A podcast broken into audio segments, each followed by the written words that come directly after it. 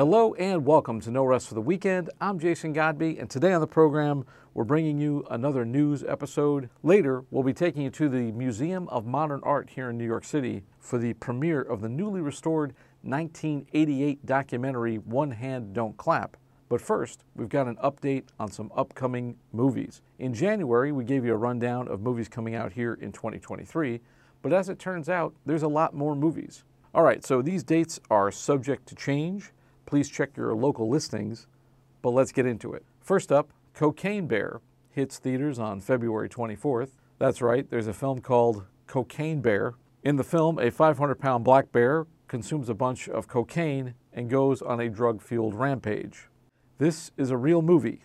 Someone wrote this as a script, pitched it, and it got made. It's directed by Elizabeth Banks, starring Keri Russell, character actress Margot Martindale, and the late great Ray Liotta. And this may be his final film appearance. So just marinate on that for a moment. So I saw the trailer for this movie, and if you want a film where a CGI bear eats a bunch of cocaine and goes on a murder spree, this is your movie.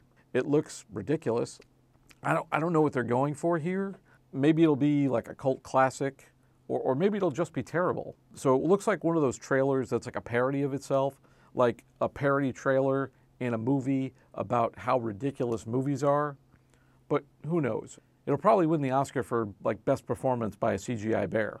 Next up in March, we have 65, opening on March 17th. This film is produced by Sam Raimi and comes to us from the writer of The Quiet Place. Stars Adam Driver as an astronaut who crash lands on a mysterious planet, only to discover he's not alone. As it turns out, and this is not a spoiler because it's in the trailer, he's actually crash landed on Earth 65 million years ago. So Adam Driver traveling back in time, getting chased by CGI dinosaurs, to me, this has a real like Planet of the Apes type vibe to it.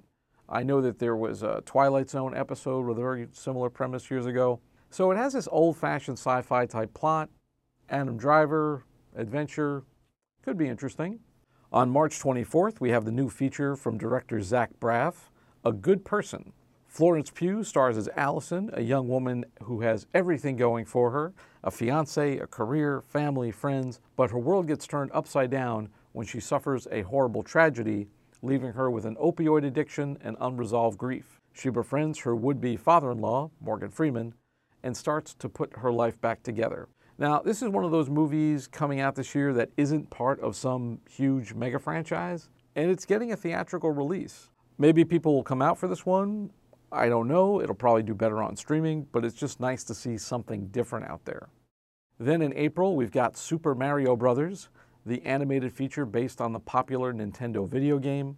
Mario and Luigi navigate a labyrinth to save a princess. Now, back in 1993, there was a live action Super Mario Brothers that starred Bob Hoskins and John Leguizamo. The movie was not well received by fans or critics. It did so poorly that Nintendo wouldn't let anyone touch the property for years. So I think that going animated is definitely the right direction for this film. Really fits the material, and this could be the movie that Mario fans have been waiting for for 30 years. Super Mario Brothers is set to release on April 7th. On April 14th, we have Renfield, a new comedic take on the story of Renfield and his master Dracula, starring Nicholas Hoult and Nicolas Cage. Hoult plays Renfield, the tortured servant of Dracula, who, after centuries of servitude and being forced to procure his master's prey, decides he wants to break away and have a life. In the film, Dracula has bestowed certain powers onto Renfield, so now we have a superpowered Renfield doing some superhero type stuff. And Nicolas Cage as Dracula, he's just chewing the hell out of the scenery. It looks completely bonkers. It's rated R, lots of blood and violence. Go figure. It's a vampire movie. It's great to see Nicolas Cage in real movies again after a long stint uh, in rather obscure direct to VOD type stuff. I also think it's great to see him let off the chain. This is going to be pure Cage. Should be a lot of fun. On May 19th, the 10th Fast and Furious film will crash into theaters. They're calling this one Fast X. It stars Vin Diesel, Charlize Theron, Helen Mirren, Jason Momoa, Brie Larson, and Rita Moreno. Just saying that sounds surreal. The first Fast and Furious movie came out more than 20 years ago. It's pretty incredible that this saga is still ongoing. Fast cars, explosions, people punching people, outlandish stunts that involve cars flying off of things, and of course, it's all about family. Expected to arrive in theaters on May 26, The Machine. Bert faces a family crisis with the arrival of his estranged father, played by Mark Hamill. The dad's past has caught up with them when they are kidnapped by Russian gangsters seeking revenge against Hamill for crimes he committed 20 years ago while on a drunken bender in Russia. It, sounds intriguing. Love seeing Mark Hamill back on the big screen again. Finally arriving in theaters June 16th, The Flash. There's been a lot of conjecture surrounding this film, which could be a whole show in and of itself, but let me just talk about the plot of the movie first. So, in this movie, Barry Allen slash The Flash runs so fast he creates a glitch in time and he crosses into other dimensions and has to seek help from the Batman. Now, this is actually based loosely on a comic book called Flashpoint, which came out back in, I think, 2011. The Flash TV show also used this, and there's a really good animated film called Flashpoint Paradox that you should check out if you're a Flash fan. The film stars Ezra Miller. Miller has been in the news a lot lately, which is where a lot of the conjecture has come from. Like I said, not going to go into it, that's a whole different show. The Flash has been in development forever, roughly ever since Ezra Miller was cast for the role in the DC Universe. A number of writers and directors have been attached and then unattached, left the project, joined the project. Finally, Andy Muschietti, uh, who directed the It films, was brought on to helm the film and bring it in for a landing. The movie was finished, but since the controversy with Miller's hit, the project kind of went into limbo. So DC slash Warner Brothers slash Discovery has finally decided to release it, and we'll see how fans react. This is a movie fans of the franchise have wanted to see for a long time. Ben Affleck is back as Bruce Wayne slash Batman, and we're also getting Michael Keaton back as an alternate universe Batman. How great is that? Are you glad this is finally coming out? Uh, what are your feelings on this? Let me know. Coming to Netflix June 16th, Chris Hemsworth will reprise his role as Tyler Rake in Extraction 2. Sam Hargrave will return as director. Now, the first Extraction was just a slam bang action thrill ride, lots of fun. We reviewed it on the show back in 2020. I said then that I thought Netflix was looking for an action franchise, and here we are. If you're an action fan, definitely check out Extraction, and that'll prepare you for Extraction 2. Also on June 16th, the new animated feature from Disney, Elemental. Here's the premise In a city where fire, water, land, and air residents live together, a fiery young woman uh, and a go with the flow guy discover something elemental, how much they actually have in common. I haven't seen much on this one, but can Disney do it again with another animated feature? We'll see. In August, we have Disney's The Haunted Mansion, based on the popular theme park attraction in this film, a single mom named Gabby hires a tour guide, a psychic, a priest, and a historian to help exorcise her newly purchased mansion after discovering it is inhabited by ghosts. It's a star studded cast Rosario Dawson, Jamie Lee Curtis, Winona Ryder, Owen Wilson, Jared Leto, LaKeith Stanfield, Tiffany Haddish, and Danny DeVito, among others. Set for release August 11th. Moving into the fall, on October 6th, Sony brings us another Spider Man villain with Kraven the Hunter. In the movie, Russian immigrant Sergei Kravinoff is on a mission to prove that he's the greatest hunter in the world, starring Aaron Taylor Johnson and Russell Crowe. Now, Sony has had mixed success with these films so far. Venom was a big hit, the sequel also did well, and then Morbius didn't do so well, and now we got Kraven the Hunter. Are you excited for this? Did you like the previous films? let me know. And for this next one, we don't have a release date, but Napoleon is slated for release in 2023 on Apple TV. It stars Joaquin Phoenix in the titular role, directed by Ridley Scott. Napoleon is the historical drama about the French leader's rise to power. I thought this was interesting just because it's Ridley Scott, who's made some incredible films. His filmography is legendary, and he's still making epics at the age of 86 amazing. So, those are some more films coming out in 2023. As I mentioned, these dates are all subject to change, so please check your local listings. It looks like an exciting year. Everything from the ridiculous to the sublime.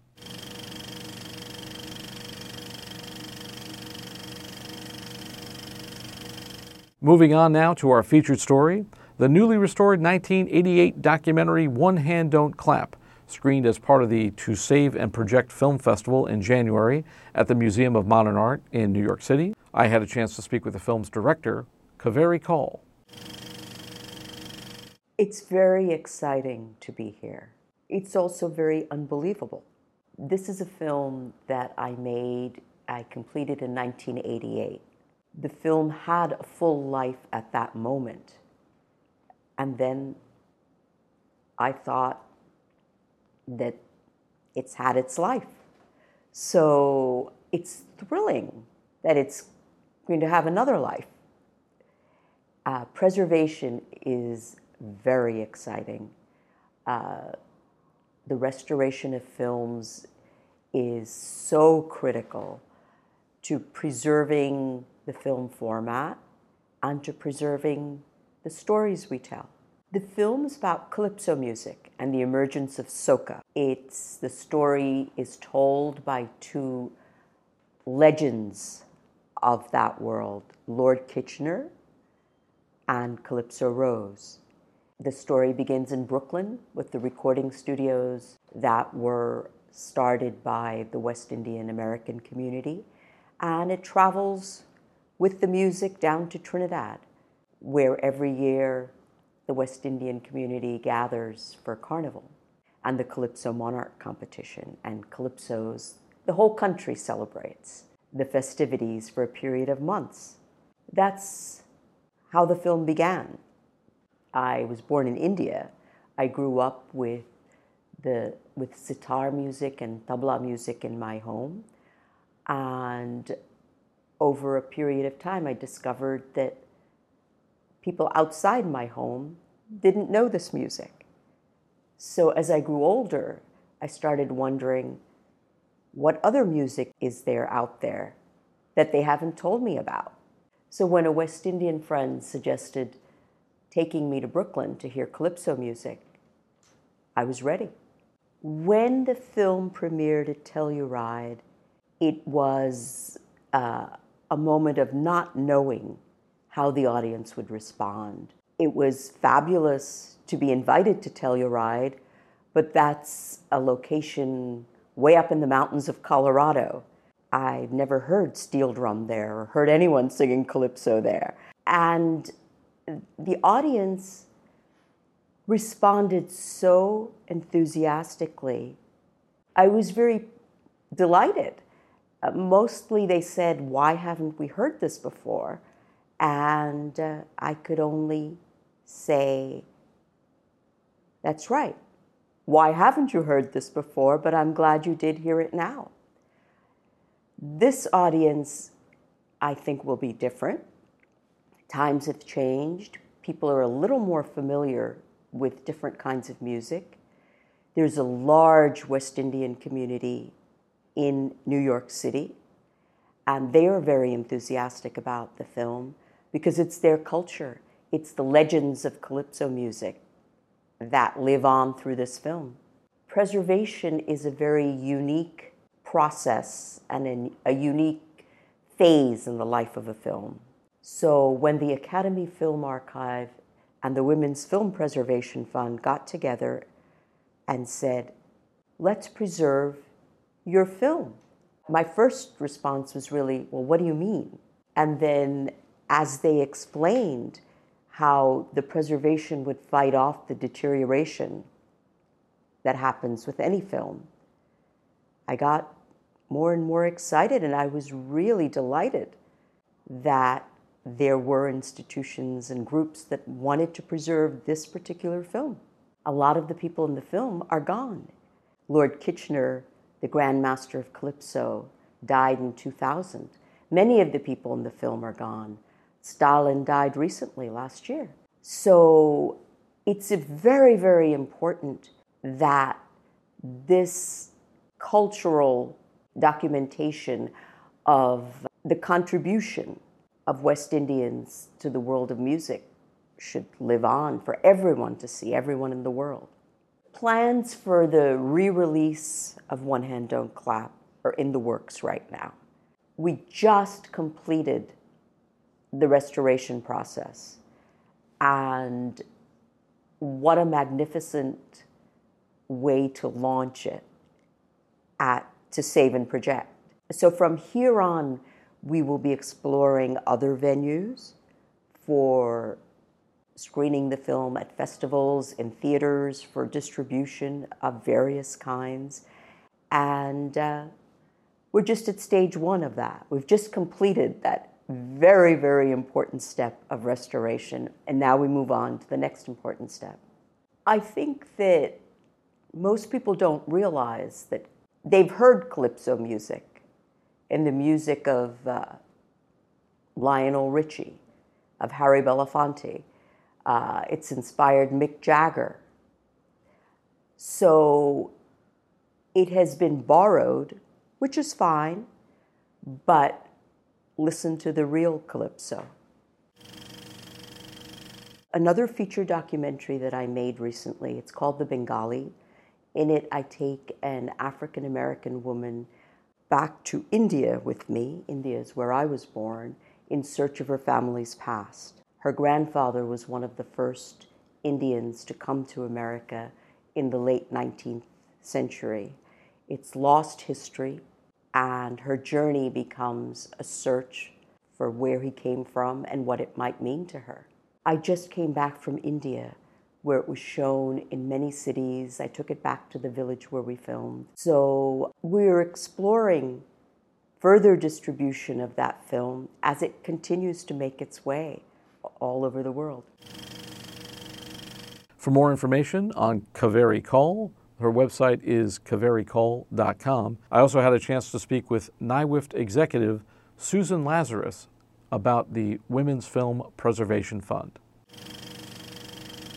It started in 1995 when Barbara Moss, who was on the board of New York Women in Film, came to uh, Mary Lea Bandy at MoMA, and they discussed what could be done to preserve films by women. And MoMA agreed to, to become a partner, and the, the fund was born. We raise money and we give grants to filmmakers or archives to preserve films in which women had a unique uh, creative role. Because women have been making films since the dawn of cinema, since the 1890s. Really, Barbara was in film school uh, and uh, wanted to ask where were the films by women, and the, the teacher said there weren't any. So people did not know. So the idea was find the films, preserve the films, teach the films, and show that women were have always been there. And sure enough, we've discovered many films. Um, we've preserved over 160 right now. A few years ago, we had a call for proposals, and Kaveri Kaul presented One Hand Don't Clap. We were excited to be able to support the film, and the Academy Film Archive has been a partner in preserving the film with us, and her materials will be stored at the Academy. One Hand Don't Clap was shot on film, and the, the, the, the possibilities for films shot on film are they can be they can have shrinkage, they can have vinegar syndrome, which is decay basically. It turns to acid, and if it's not stored properly at 50% humidity, dry enough or not too not too dry conditions, the film can decay. Her film elements were in pretty good shape, but it was impossible to see the film. You couldn't project a 16 millimeter print anymore. It's very it's very rare. So we gave her the money to do a digital preservation, in which case you can clean up the, the material once you digitized it. She updated her subtitles to make them more accurate, and we were created a digital exhibition master so that uh, it can be seen. Every year, the Museum of Modern Art has a series called To Save and Project, where they premiere films that have been preserved from all eras of film history. This one's pretty modern, 1988, and for us, it's also a pretty modern film. But you know, 35 years ago, uh, time is time is flying, and it's an important historical document as well as a, a, a fun film to watch. So we are very proud to be able to be in the festival. It's an honor uh, to be part of this festival, and then we look forward to to being able to you know, have the film seen in, in other places um, and to continue to be recognized. I think we've done films from almost every decade of the 20th century. Silent films, early sound films, The Blot by Lois Weber, which was a very important film. Uh, we've done several Alice Guy Blaché films. We, we preserved uh, Growing Up Female and Union Maids by Julia Reichert and Jim Klein. We're very excited that these films are getting accepted in the National Film Registry, as well as Wobblies, a film that we preserved. We preserved Harlan County, USA. It's very hard to bring awareness to films that need preservation. It's an expensive medium, film preservation, and now with the digital digital exhibition and digital files that need to be made, it doubles the cost. So we are always on the look lookout for sponsors and for individuals who would like to donate to make sure that films by women are known about and, and become part of the lexicon and the canon of filmmaking. To make sure that these film by, films by women are in an archive that can take care of them for hundreds of years and make sure that the films are seen. For more on the Women's Film Preservation Fund and NYWIFT, visit womensfilmpreservationfund.org or nywift.org. And that's all the time we have for today. Thanks so much for taking this trip down the rabbit hole. For more of our content, including our movie reviews, visit our website, no. You can subscribe on your favorite podcast app or on YouTube, youtube.com slash get behind the rabbit. I'd like to thank Kaveri Kaul and Susan Lazarus for coming out to speak with me. And of course, a big thanks to our sponsor, JMR Rentals. For Behind the Rabbit Productions, I'm Jason Godbey. Thanks for joining us. We'll see you next time you